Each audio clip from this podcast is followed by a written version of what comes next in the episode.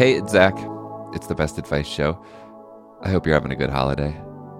I'm going to resurface some advice today that I featured on the show a couple years ago. It's from the great Brenden Murphy. It's very important on this day in particular, a day when we are eating maybe more than we should, feeling fuller than usual. You know what I'm getting at? You ever go to a big party, go in the bathroom, flush the toilet, and the water starts coming up? This is the most frightening moment in the life of a human being. You'll do anything to stop this. You'll lose your mind. Start talking. Jerry Seinfeld is right. There are few things more terrifying than this moment. Okay, I'm in my bathroom. I'm just wondering if you could tell me how you became an amateur plumber. Well, in my life, toilets seem to get clogged a lot. As embarrassing as that is to admit, it uh it just it's true. So I know like for me personally, if I go in anyone's bathroom and there's no plunger, I just I won't I won't go number 2. I just, I'm going to find another bathroom cuz I'm like I'm not going to risk it. I think it's very big of you to admit that you clog toilets, but everyone clog- has clogged a toilet. And if you if you say you haven't clogged a toilet, I, I don't know if I would even believe you, you know? Right. Brenden Murphy is here to save the day. Here is his advice on how not to make toilets overflow and humiliate yourself in four easy steps.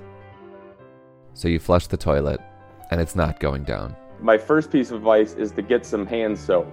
If you put a couple squirts of hand soap just right over the, the toilet hole, what'll happen is like soap is a lubricant, it'll help it go down easier, but the soap will also, uh, you know, like when you start plunging, it'll help keep the odor down so there won't be like a, a smell associated with it, and everything will just be a little cleaner. Aren't you glad you tuned in today? Step number two the plunging.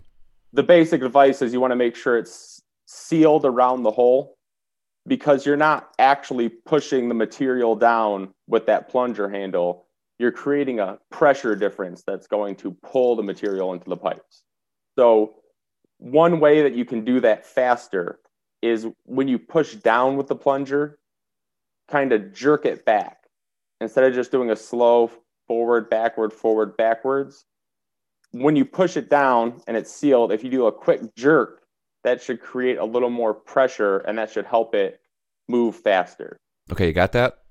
First soap, then the quick jerk. Now on to number three.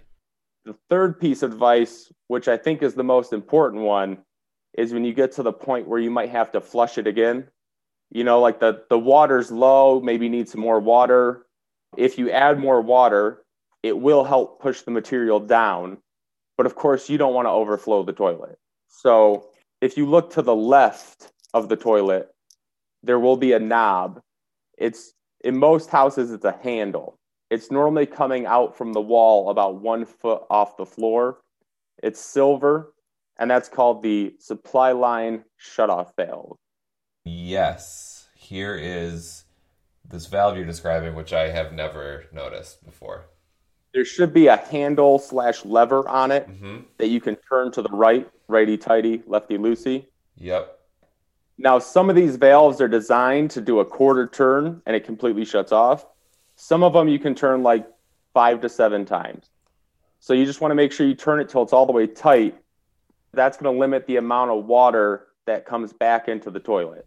Let me test this. So I turned my supply line off, and I'm going to see how much water comes in.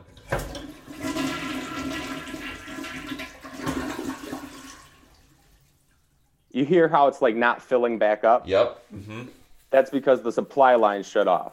So that's going to limit the amount of water. You want to make sure you want to make sure the water level is pretty low, but as long as it's fairly low and it looks like it's a decent amount, by shutting off the supply line, you should not overflow the toilet. It shouldn't spill out. So it's going to give you enough water to to get going, but not but not so much where you, you might run into the overflow issue. Right. It's and it's going to give you control. Like let's say you flush it and you say, "Okay, I got I got room in the toilet. I'm not worried about it." You can open up that supply line, turn it to the left, and more water will come in. But that's how you stop it the best way to stop it from overflowing. Great. Because once you overflow it, you've gone, you've created two problems instead of the one problem. Okay, so we're almost home free. Soap, plunge, turn the supply line off, and at this point, you can flush. Hopefully, everything goes down. And then you turn back on the supply line, everything fills up, everything's somewhat clean.